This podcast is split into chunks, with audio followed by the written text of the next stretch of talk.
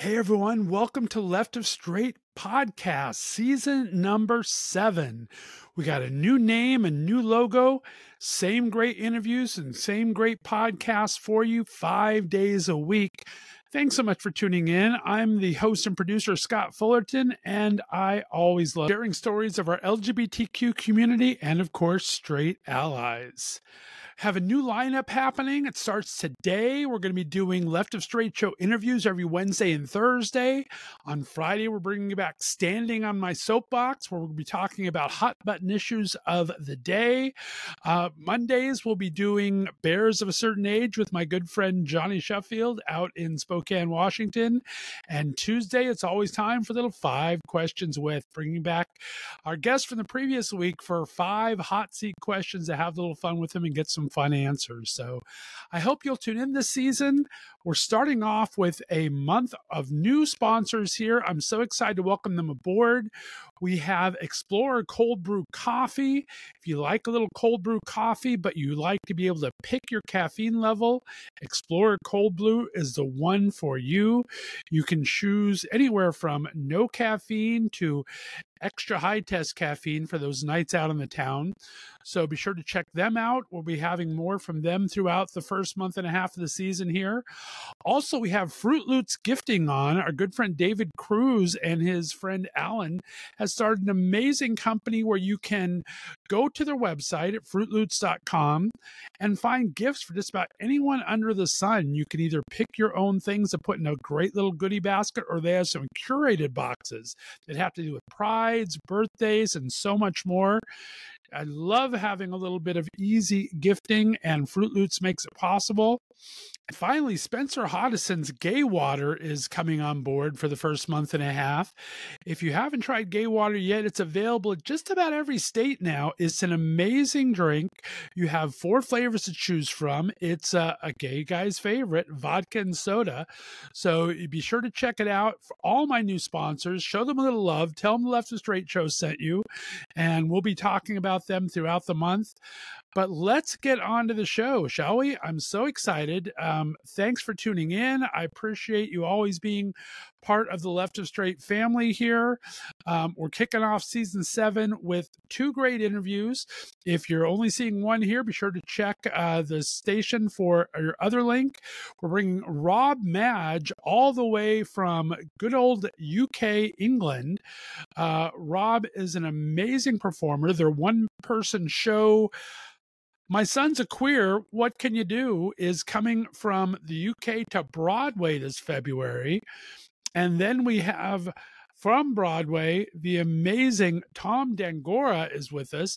He's producing three amazing shows this season uh, from Harmony by Barry Manilow to How to Dance in Ohio, which I'm a fan of, of course, to upcoming stuff. So, uh, going to be a great season here. And we're kicking off season seven, Salute to Broadway. Thanks for tuning in, everyone. Enjoy. Alrighty, everyone. Welcome to another exciting episode of the Left of Straight Show with me, your host, Scott Fullerton. Today in studio with me, all the way from across the pond, as they say, a truly inspirational figure in the world of theater and LGBTQ advocacy, Rob Madge is joining me. Their amazing one person show, My Son's a Queer, but what can you do? Comes to Broadway in February to the Lyceum Theater right here in New York City. So take a seat, the theater's open and we're going to have a gay old time. Cue music.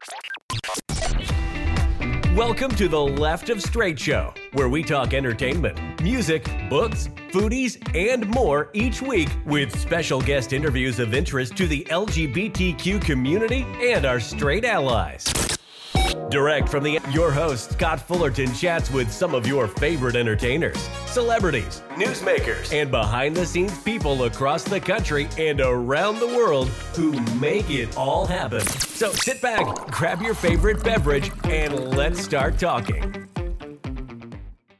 All righty, everyone. We are back and they're here. They're queer, so deal with it. Rob Madge is in the house with me.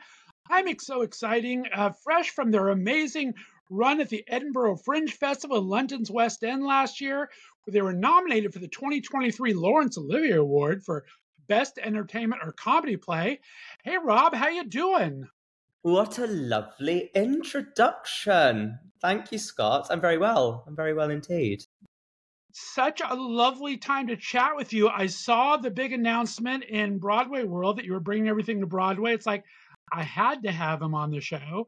Nicole has been minding her P's and Q's and making sure everything's perfect. I have the blue and red M&Ms and the lemon biscotti in the dressing room for you here. So we're good Thank to go. so Thank you. Yeah, you got my rider. Just yeah, just missing the champagne and there the you flat. go. Yeah, great. Well, I'm excited to have you on the show. I mean, we've gone through the holiday season now. You've been a busy boy. We're going to talk about the production you're in. You're going to be here in February. I mean, man, this is a busy time of year for you. Holidays are usually nuts. You got to be going crazy. Yeah, I've had to sort of apologize to everyone who's expecting uh, some good Christmas presents from me this year. I think it'll have to be some uh, box of chocolates at best at this point. And my poor parents serve the world, and they'll, they'll be lucky to get some nuts, if anything. um, no, it's it is a busy, busy time, um, but I'm I'm glad for it. I've got nothing else to do, so I like I like to be to be hectic. There you go. Well, understandable. I'm sure they're going to understand. All right, Rob. Well, the first thing I like to ask everyone, I have two questions I ask all my newbies on the show. Tell me a little bit about where do you grow up in the UK and what kind of a kid were you? I mean, we're going to find out a lot about it in your play, but uh, tell me about where you grew up. Yes, you will certainly see what a nightmare of a child I was in the show. I grew up in in a tiny little part of the UK, um, a tiny little village uh, near Birmingham, which is sort of the, the, the middle of the country. London's two hours below us, and Edinburgh in Scotland is about four hours above us. So we're slap bang in the middle. And it was provincial. Uh, I was, as they say in the UK, the only gay in the village. Um, even, I mean, I didn't really n- know it at that age, I suppose. But yes, I grew up in a tiny little town. I, I moved to London when I was nine years old to start working in theatre.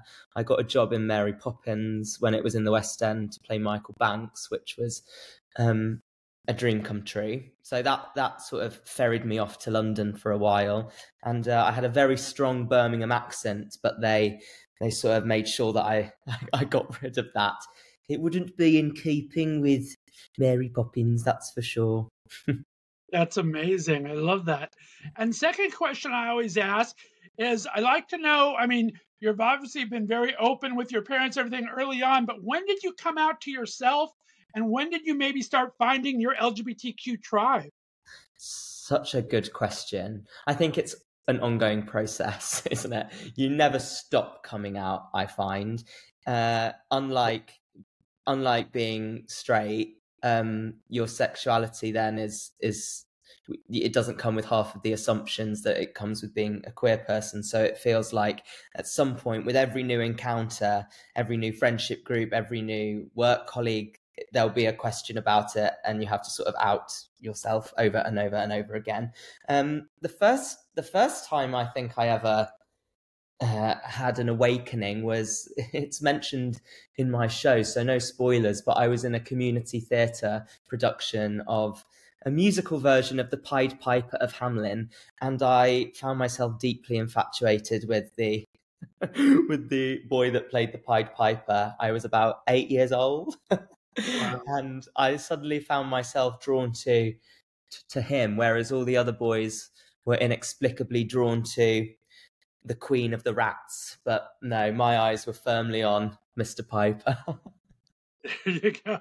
yeah. I understand how that goes for sure. Yeah. And you kind of uh, mentioned about Mary Poppins. You kind of had the trifecta though early on, besides uh, Michael Banks, you did Artful Dodger, you yeah. did uh, Gavroche from Les Miserables, and then went on to Matilda.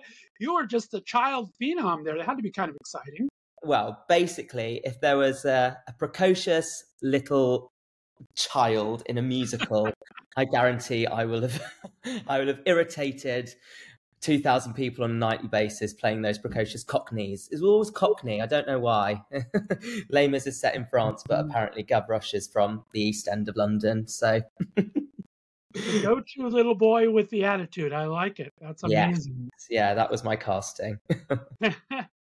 now, now talk about these are all these musicals and everything. And I was looking over your resume and I saw you went to a theater art school maybe after these plays. But where did this musical talent come from?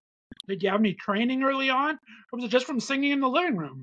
Singing in the living room, really. Um, I went to, like I say, this community um, community theatre project that's still going. It's called Stagecoach. They have um, they have m- multiple different venues across the country, uh, mm. and they'll sort of convert a, a, school into a performing arts college for, for the weekend. Uh, it could be in town halls, in community centres, uh, that throughout the week is used for something else, and then on a Saturday, all the stagey people get together and you put on a little show with with the kids. Uh, and that's where I started going at the age of about yeah about seven years old. I started going there, so they sort of they gave me a good introduction to it, uh, and then and then it was Mary Poppins, and then during Mary Poppins, I had an audition for a theatre school, a, a full time training school uh, called the Sylvia Young Theatre School, which is where I really um where I really you know earned my stripes. I'd say. Nice. Yeah. I love that. And did they give you vocal coaches along the way? You just have this natural voice. I love the sound of your voice. Oh, thank you. Well, I've had a lot of honey and lemon today. Uh, you caught me on a good day. Sometimes I sound there a bit we go. But um, but yeah, no, I had a lot of vocal training, uh, and then uh, at the age of eighteen, though, I sort of decided to pack it all in, and I thought I was going to go and be a writer, which I suppose I have done in a way. Um, but uh, I, I sort of thought that performing was not for me anymore. Um, God, this is selling my show really well, isn't it? Such a dreadful performer. No, that wasn't it. It's just, uh, like I say, I'd, I'd been in shows since the age of nine, and I thought, well, maybe I should see whether it's what I really want to do. So I went to a straight academic university, uh, did English literature. But as the song in Avenue Q goes, what do you do with a BA in English? Uh, you go back to performing. Uh, right. But if I hadn't have taken that time away, I don't think I would appreciate it as much as I do. Because all I did when I was at uni was think, "Gosh, I wish I was performing again." Uh, so it's always sort of been there. But yeah, I went for a long period of time without that vocal training. So then I had to sort of get back on it uh, at the age of well, I think I was 22 when I decided to rejoin. Yeah. Well, it's amazing though, because I was wondering that because a lot of, especially child actors, they they they're looking to especially in the states, looking to prolong that career and do some dodgy choices on occasion or get into yeah. some trouble and other reasons. But I saw mm. you went to Warwick University there. Uh, I think yeah. we know him as the uh, hot little butts and the rowers and everything, probably from the states here is the only reason we know them. But I was wondering what kind of brought you to university. Any publicity, publicity, isn't it? Um, Gosh, I didn't know the Warwick Rowers had crossed the pond. God, they've made it. Wow, well done, Warwick Rowers. Yes, for all those who don't know, my university has a rowing team and they have a salacious Christmas calendar every year where they do quite the photo shoots. Um, uh, they are yes. huge over here. They're in my little gay secret chat. It's like, has a new calendar come out? Has a new calendar come out? So, yeah, big time over here in the States, my friend. oh, I'll, drop them all a WhatsApp and say, congratulations. You've made it. made it. now, did you, you did totally just English there? You didn't work in, because they have a great arts program there too. I know it's like in the center of campus and everything, right? Yes, they've got um, one of the best uh, theatre degrees. If you're doing an academic theatre degree, um, then Warwick is is one of the absolute best in the country. Um, but I didn't do that. I did just do straight English lit. Um, but I met you could pick all of your you know your specialist subjects within that, and all I did was plays. I just picked all the all the modules that had plays, so I didn't stray too far. But they also had you know those extracurricular societies and clubs, um, which I I was, I mean, that was my university experience, really. I always think the degree sort of fell by the wayside a bit, a little bit. I did all right, but I mean, I could have done better if I wasn't, you know, president of the Musical Theatre Society. Like, Rachel Berry kind of vibes.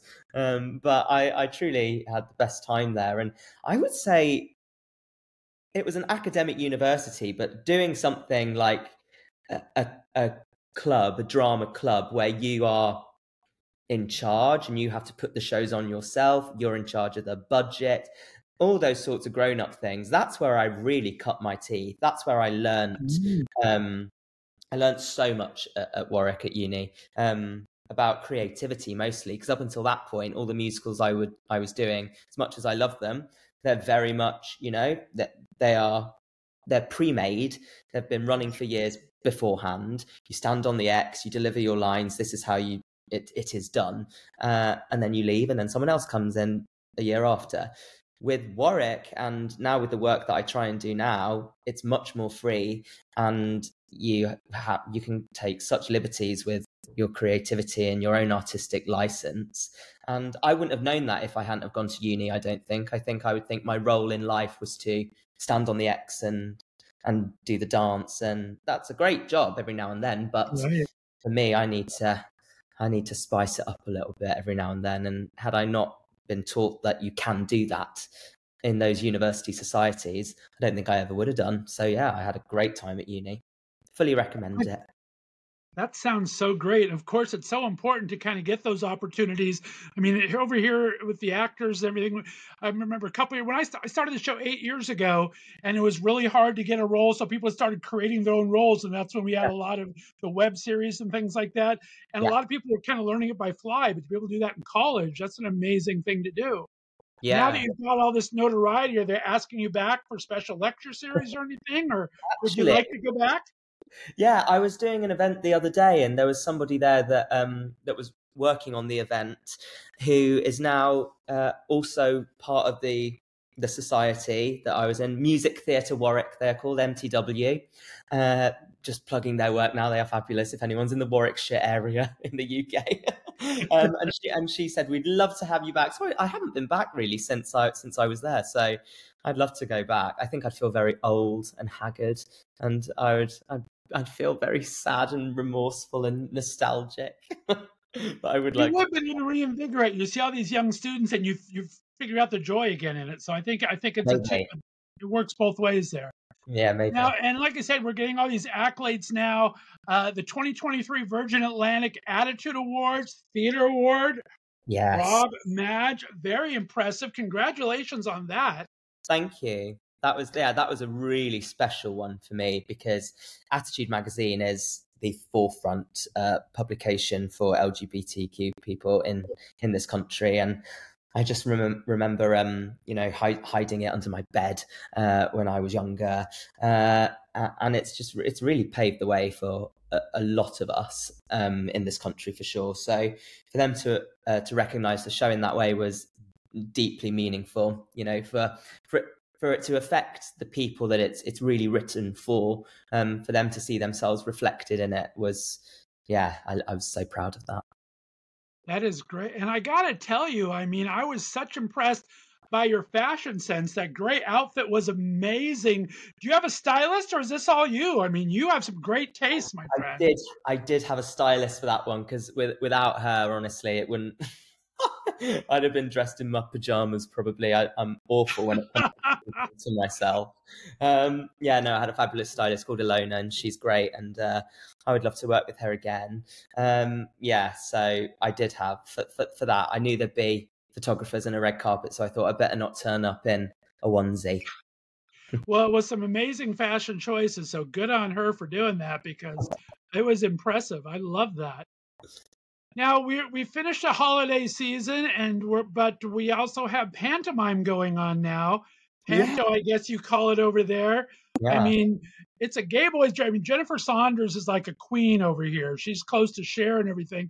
You're doing Peter Pan playing Tinkerbell. Yeah. Jennifer Saunders playing Captain Hook.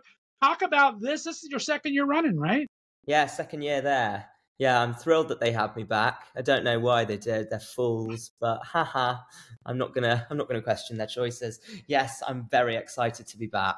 Yeah, Jennifer Saunders is the evil Captain Hook, and I'm Tinkerbell. So Panto, for those that don't know, is a tradition that has been in the UK since the Victorian era, and it it, it was it was one of the first examples post Shakespeare of, of gender gender bending. Um, it's it's tradition for the man to play the woman and the woman to play the man, and uh, obviously I fall in between. um, so it's the perfect kind of medium for me, uh, where I can. Last year I was, I was um, a farmyard cow, like Milky White in Into the Woods, but uh, a very sort of disgruntled Milky White was how I played it.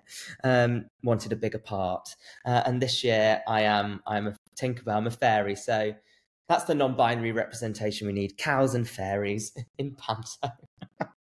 uh, so yes, I'm very excited. That's amazing. It should be. I heard of pantomime. I'm a huge John Barrowman fan. So, uh-huh. I mean. I live and breathe John Barrowman. He talks about panto every year. So that's one reason I had a little bit of familiarity with it. But just looking at it, like I said, amazing cat. I did see um, Speaking of fashion, Tinkerbell is looking much better than the cow. Oh, a little, little, a little bulky there, a little bulky, a yeah. little tough to get around. So yeah, yeah, she was a yeah, she was a tough one last year. Not so much for me, but for everybody who came within a meter of its tail. so would be whacked in the face, in the wings, and I'd be apologize. All I did last year was say sorry. It was my it was my catchphrase. I was like sorry, sorry, sorry. Oh, it got so boring. Well, congratulations. It started back in early December. I think it's going through January 14th, right? So you're going to be working right up to heading to Broadway then, right? Goodness. Yes, yeah. So yeah, we close on January the 14th and then I'll I'll be heading your way about a month later. Well, that's a great transition. Let's go ahead and play the trailer. I mean, we're talking an amazing show.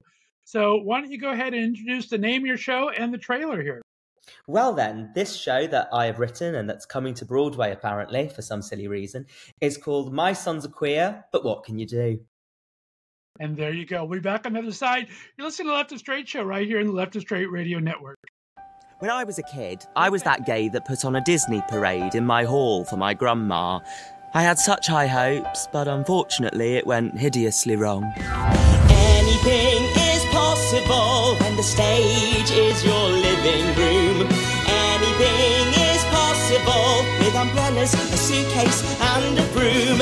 Use your imagination, your sleeve. Yes, anything is possible if you just believe. Why is it only a choice of two?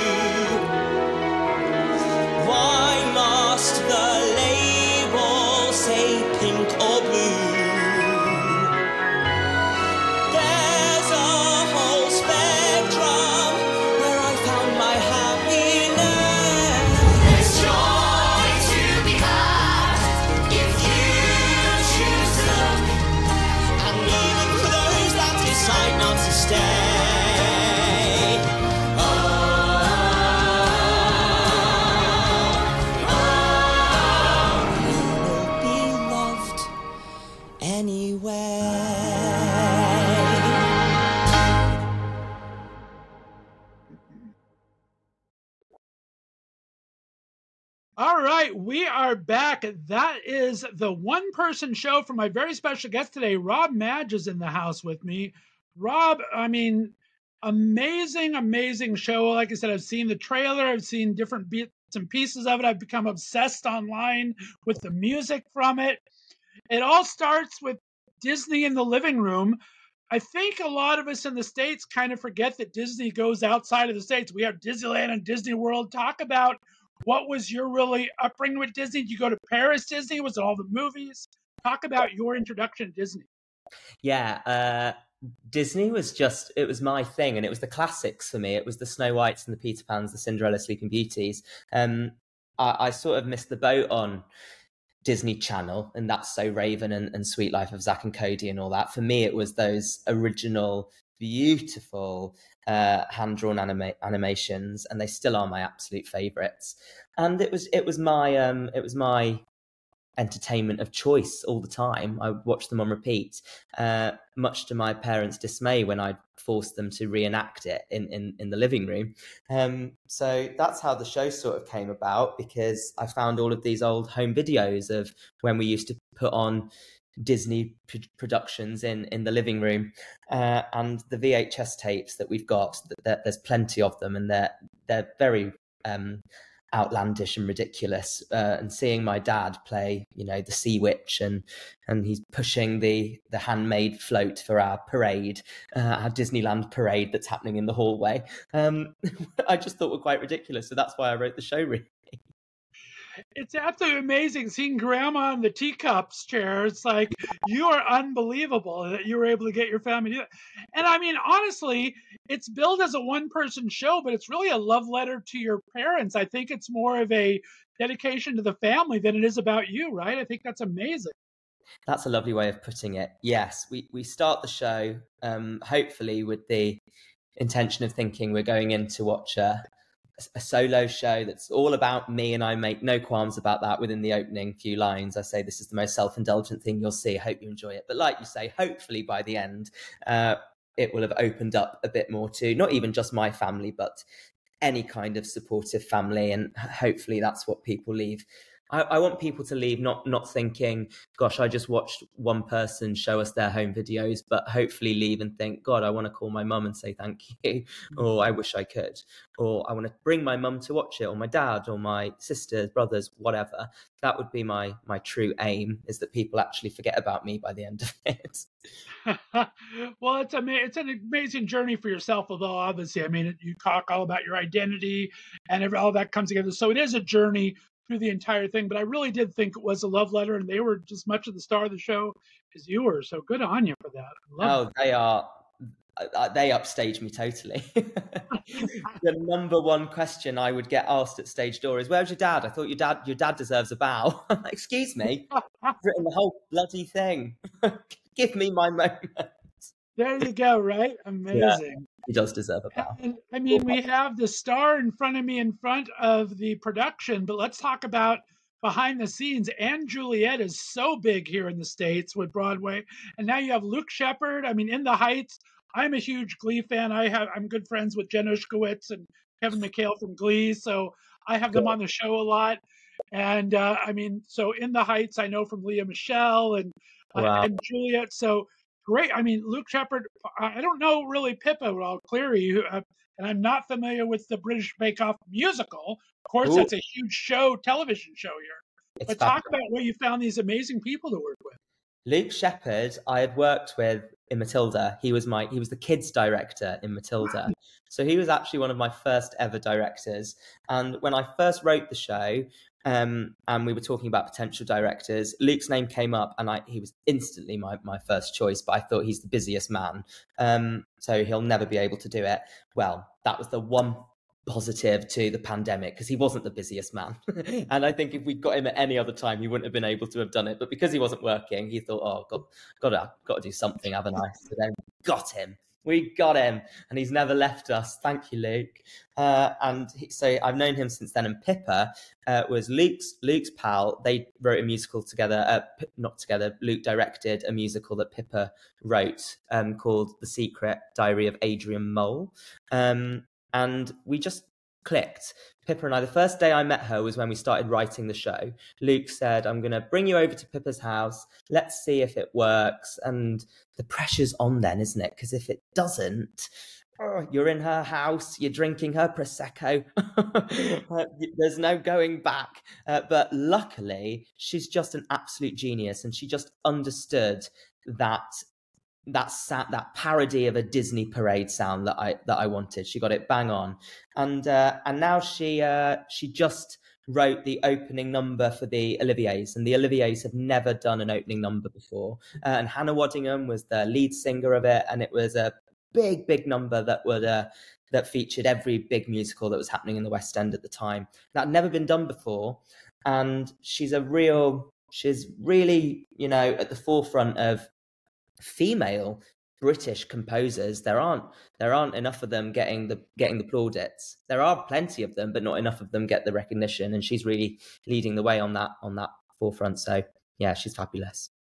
That's fantastic. Well, I'm so excited you were able to get them. And, and going back to the music, like I said, not really any formal training. Did you kind of give her idea? I mean, the big song is just amazing. Did you kind of give her the idea for those lyrics? Was that all her? How did that how did um, the big showstopper come about? Uh, we we we shared the lyrics. I'd go with with an idea of of I'd go with the message that I wanted the song to have, and then we we'd formulate lyrics around that together, and we we bounce off of each other.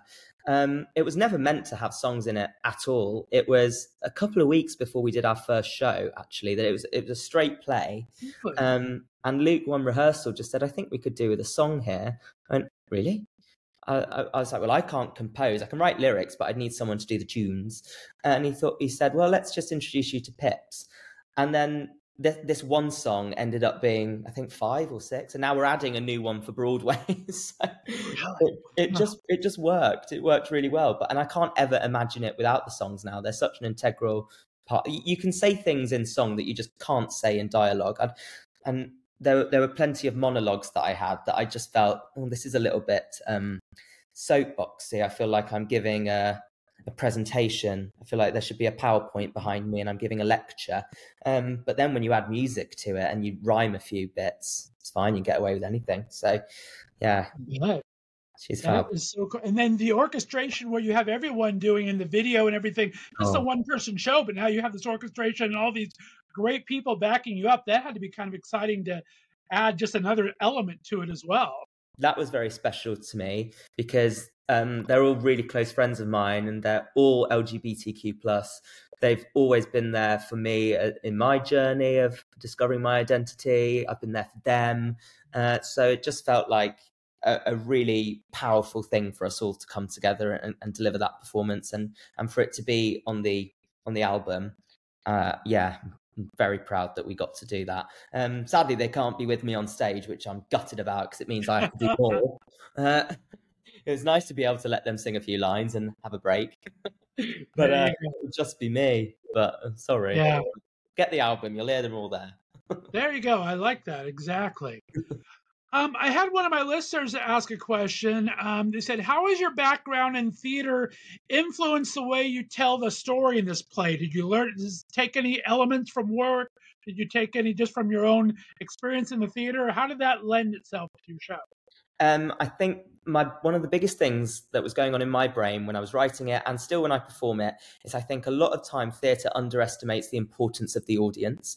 Um, that fourth wall, often we like to to u- to utilize it to li- to its fullest extent and pretend that there's nobody there watching, which is fine. Works perfectly well for certain plays. Um, for this, really important that it felt like they were there with me. Um, in a one person show, they become your other characters, they are your other actors, uh, and you need to bounce off of them. Uh, they have to provide you with things to respond to, and vice versa. Uh, and I think some of the most exciting theatre I've ever been to is when you're watching the show, but you're also feeling the energy around you, and it feels palpable that that buzz, and you don't get that watching a film or watching the telly, but that shared experience of oh this this is making you cry. I'm crying too. Oh this is making you laugh i'm laughing too. And i'm there performing it going i know why because we share this story um and they sort of become my mates. Uh so th- what i learned most uh, from my, all my theatre training is don't uh don't underestimate or undervalue your audience. They are they they will provide you with greater notes than any director ever could you know Right. That's the amazing part of the theater. You have that immediate feedback. I mean, I mean, films and everything. You do the work year or so in front, and you never know. You don't have anything to kind of judge it off of, except I mean, the directors are all very good.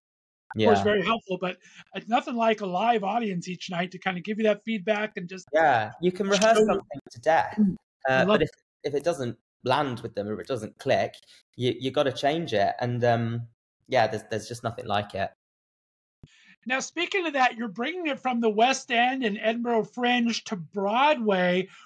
Have you had any experience with the difference in audiences from UK to America? Do you have any expectations of the Yeah. differences you're going to expect in the audience? What are you looking for in that sense? Um, we, it, with the hopes of coming to Broadway, we presented the show back in in May to uh, an, a select invited audience, um, and yes, I learnt a lot. We have very different reference points, uh, which is, you know, th- that's fine. But when that's the punchline, you need to make sure that we're all on the same page. So yeah, it's been there's been some extensive rewrites, uh, which I'm really excited about. It keeps it very fresh for me. I'm I'm sick of churning the same show out over and over again. It has to it has to reflect where it's playing. Um, so yes, there's been quite a few rewrites, and I'm excited to to test them out. Fantastic. And you talked about uh, being asked at the back, the stage door about your dad a lot. Can you share any memorable moment or reaction from an audience member from the UK that's kind of stayed with you all this time?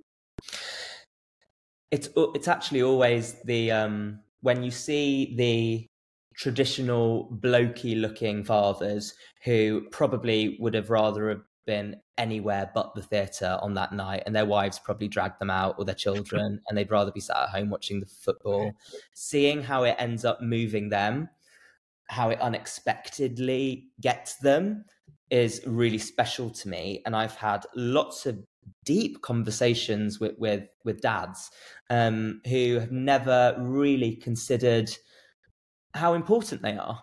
And uh, it's not it's not so much that they need to they need to go out of their way to to say all of the right things and do all of the right things. It's just that sudden uh, self-awareness that maybe that roll of the eyes that you gave when your son said he wanted to wear a dress that day might instill a tiny bit of shame and why we should not do those rolls of the eyes you know? It's the tiny little things that you say and do uh, as a parent and as a friend or whatever um, a work colleague we don't say bigotry i find. We act it in in small in small small tiny ways. And being able to talk that through with a lot of dads who didn't realize um the the effect that they might have had uh and how they now feel um hopefully having learned a little something. And and vice versa with with dads that do the exact same that you'd look at as my dad i mean that you'd look at them walking down the street and you would think oh god um i i, I wish I wish everybody was queer. Why do men have to be like that? And actually, behind closed doors, they're putting on shows with their little boys and dressing up as Ariel. Uh, you just never know. It's taught me not to judge a book by its cover. I wrote the show for a very select audience and people, a, a, small group of people that I thought would get it, and that was queer people, queer people that were interested in theatre. But the people that have ended up coming and that are deeply affected by it are, are the people that I actually had in my narrow-minded viewpoint were the en- were the enemy, and they're not.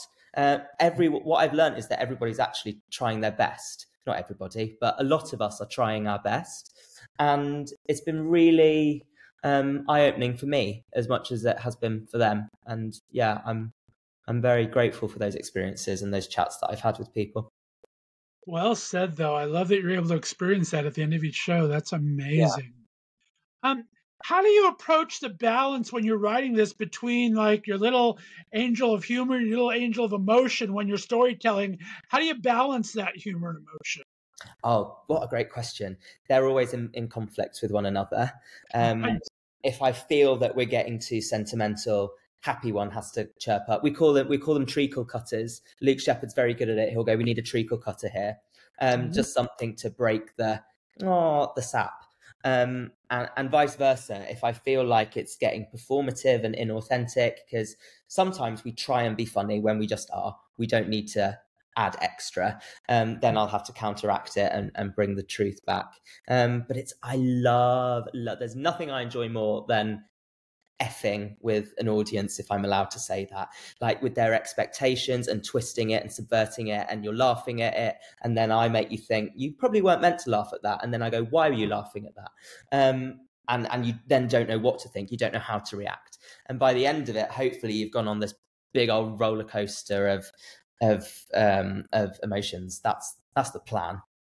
That's great. All right, last two questions, and I'll let you get out of here. Um, I know it's later for you over there in the UK. What Oh. role do you think theater plays in promoting LGBTQ awareness and acceptance? huge. I think it plays such a huge, huge role because it's a, it's a safe space. reality is suspended when you walk into into the walls of a theatre, and I really hope for that reality to. Um, I really hope for that that fantasy to become a reality. I hope that the, the best theatre you should walk in you can sit down relax and think you're having a bit of escapism but by the end you actually take what you learn in that safe space and apply it to the outside world um, it, it, it's the one platform where you can the opportunities are absolutely limitless endless. Um, and i always say that there's always so much people are so willing to suspend their disbelief over certain things but not others. Um, you know there's there's um there's a show that was happening where a wicked witch is being played by a drag queen and that's an issue.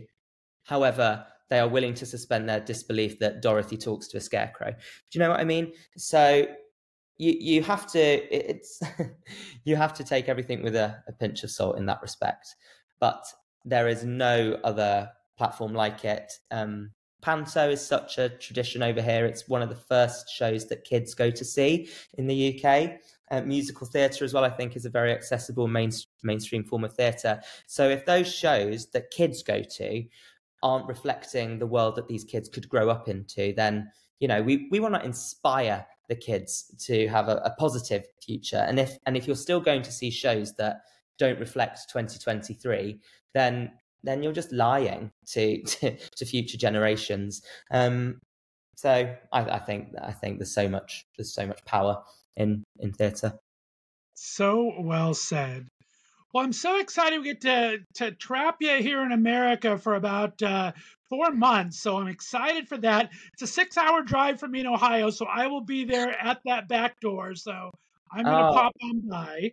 Uh, Oh my- I'm, I've been banished to Northeast Ohio from the coast, unfortunately. But I will be driving into New York to see you for sure. Talk about, I mean, this is going to take up a lot of your time. We're talking four months of this. What are the plans after? We talked about a cast album. Big streaming is big here now, doing performances and streaming it so everybody can see it, uh, making a DVD. What are your plans? What are your hopes and dreams now? Oh, just just world domination. Not nothing nothing too big. Just uh, taking over. every- I don't know. What do you do? Gosh, who knows? Who knows at this point? Um, I would love it to be more accessibly. Um, you know, streaming is such a, a great way for people who can't uh, afford tickets, even um, to, to come to come and watch. Um, so who knows? But I'd love to do something like that for sure. Well, congratulations on all the success you've had overseas. I know it's going to be just as huge a hit. I mean, just the pre buzz for it. Everyone's so excited, looking forward to having you come here. So I'm excited for it. Um, let everyone know the date you're going to be here. It's February 17th, I believe. February the seventeenth. June something. I'm not sure. Yeah. We'll, we'll have everything on the website yeah. here, but uh, Yeah, we're there from 16 weeks. All right. Well, I 17th. appreciate all your time. This is amazing. Congratulations. You deserve every bit of the success, my friend. Thanks so much for having me, Scott. Thank you. What a lovely chat. Well, I I enjoyed myself immensely. Let everyone know before you go though where they can find you on social media, and is there a website for the play or for for Broadway where they can find more information? That's a great point. Before I answer it, let me just make sure I get the the website URL correct. Um, I There think it's mysonsaqueerbroadway.com. Yes, that's it. Yes, um, fabulous. Well, yes, I am on all the social medias. I am on TikTok at Rob underscore Madge underscore. I'm on Twitter or X as we call it now, Rob underscore Madge underscore O2, and Instagram, Rob Madge O2. No underscores on Instagram. And yes, the website for the show is mysonsaqueerbroadway.com. And performances actually begin on February the 27th for 16 weeks. I love it. Guys, tickets are on sale now. You can order pre sale tickets now. So be sure to head out towards that website. Get on there. I mean, uh, Rob Madge, amazing for having you on. Thank you very much, my friend. Thank you. Thanks, Scott. All right, stay on the line for me, guys. We're going to have a special five questions with Rob next Tuesday. So be sure to be in uh, line for that. We appreciate you coming every week on Left of Straight Show, listening to our interviews. We'll be back with another one next week. Thanks for showing up, everyone. Bye bye. All right, that was great.